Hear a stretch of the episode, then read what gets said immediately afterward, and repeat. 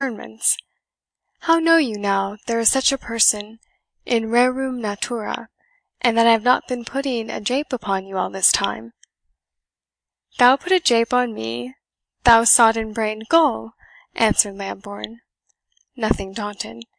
"Why, dark and muddy as thou thinkest thyself, I would engage in a day's space to seek as clearly through thee and thy concernments, as thou callest them, as through the filthy horn of an old stable lantern." At this moment their conversation was interrupted by a scream from the next apartment. "By the holy cross of Abingdon!" exclaimed Anthony Foster, forgetting his Protestantism in his alarm, "I am a ruined man!" So saying, he rushed into the apartment whence the scream issued, followed by Michael Lambourne. But to account for the sounds which interrupted their conversation, it is necessary to recede a little way in our narrative. It has been already observed that when Lambourne accompanied Foster into the library, they left Tressilian alone in the ancient parlour. His dark eye followed them forth of the apartment with a glance of contempt a part of which his mind instantly transferred to himself, for having stooped to be, even for a moment, their familiar companion.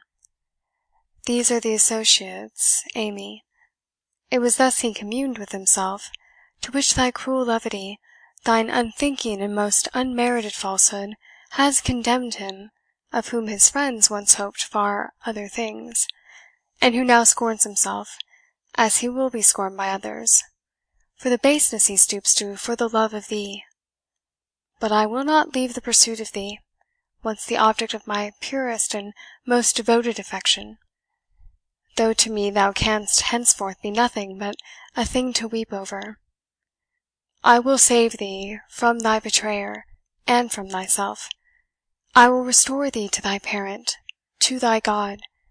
I cannot bid the bright star again sparkle in the sphere it has shot from, but" A slight noise in the apartment interrupted his reverie.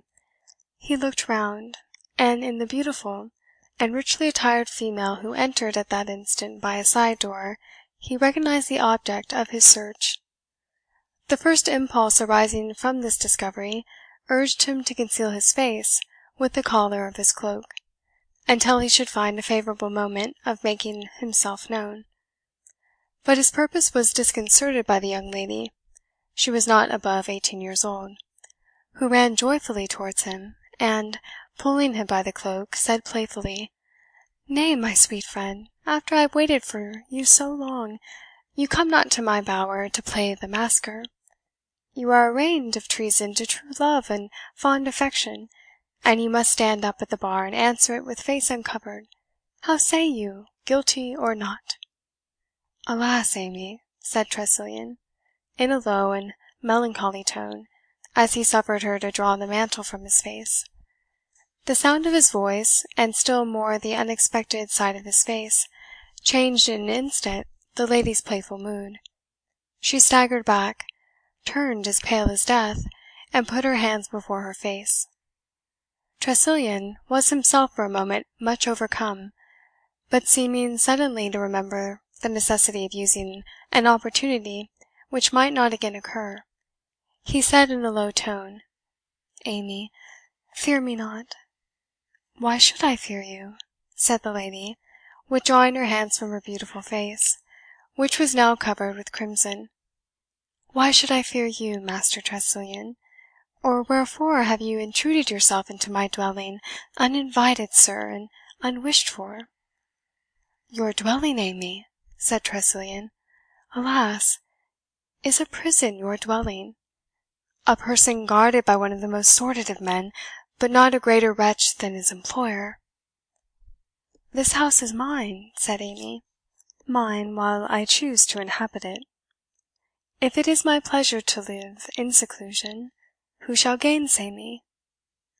"Your father, maiden," answered Tressilian, "your broken hearted father who dispatched me in quest of you with that authority which he cannot exert in person. Here is his letter, written while he blessed his pain of body which somewhat stunned the agony of his mind." "The pain! Is my father then ill?" said the lady.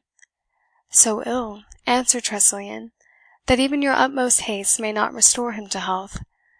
But all shall be instantly prepared for your departure, the instant you yourself will give consent." "Tressilian," answered the lady, "I cannot I must not I dare not leave this place. Go back to my father tell him I will obtain leave to see him within twelve hours from hence. Go back, Tressilian tell him I am well I am happy happy could I think he was so. Tell him not to fear that I will come, and in such a manner that all the grief Amy has given him shall be forgotten. The poor Amy is now greater than she dare name. Go, good Tressilian I have injured thee too, but, believe me, I have power to heal the wounds I have caused. I robbed you of a childish heart, which was not worthy of you, and I can repay the loss with honours and advancement. Do you say this to me, Amy? Do you offer me pageants of idle ambition for the quiet peace you have robbed me of? But be it so I came not to upbraid, but to serve and to free you. You cannot disguise it from me you are a prisoner; otherwise your kind heart for it was once a kind heart would have been already at your father's bedside. Come, poor, deceived, unhappy maiden! all shall be forgot, all shall be forgiven. Fear not my importunity for what regarded our contract. It was a dream, and I have awaked. But come, your father yet lives. Come, and one word of affection, one tear of penitence, will efface the memory of all that has passed." "Have I not already said, Tressilian," replied she, "that I will surely come to my father, and that without further delay than is necessary to discharge other and equally binding duties? Go, carry him the news. I come as sure as there is light in heaven that is, when I obtain permission." "Permission? "Permission to visit your father on his sick bed, perhaps on his death bed?" repeated Tressilian impatiently. "And permission from whom? From the villain who, under disguise of friendship, abused every duty of hospitality, and stole thee from thy father's roof." "Do him no slander, Tressilian. He whom thou speakest of wears a sword as sharp as thine sharper, vain man for the best deeds thou hast ever done in peace or war were as unworthy to be named with his, as thy obscure rank to match itself with the sphere he moves in. Leave me go, do mine errand to my father, and when he next sends to me, let him choose a more welcome messenger." "Amy," replied Tressilian calmly, "thou canst not move me by thy reproaches. Tell me one thing that I may bear at least one ray of comfort to my aged friend. This rank of his which thou dost boast, dost thou share it with him, Amy? Does he claim a husband's right to control thy motions?" "Stop thy base, unmannered tongue," said the lady. "To no question that derogates from my honour do I deign an answer." "You have said enough in refusing to reply," answered Tressilian. And mark me, unhappy as thou art, I am armed with thy father's full authority to command thy obedience, and I will save thee from the slavery of sin and of sorrow, even despite of thyself, Amy." "Menace no violence here!" exclaimed the lady, drawing back from him, and alarmed at the determination expressed in his look and manner. "Threaten me not, Tressilian, for I have means to repel force." "But not, I trust, the wish to use them in so evil a cause," said Tressilian. "With thy will, thine uninfluenced, free, and natural will, Amy, thou canst not choose this state of slavery and dishonour. Thou hast been bound by some spell, entrapped by some deceit, art now detained by some compelled vow. But thus I break the charm.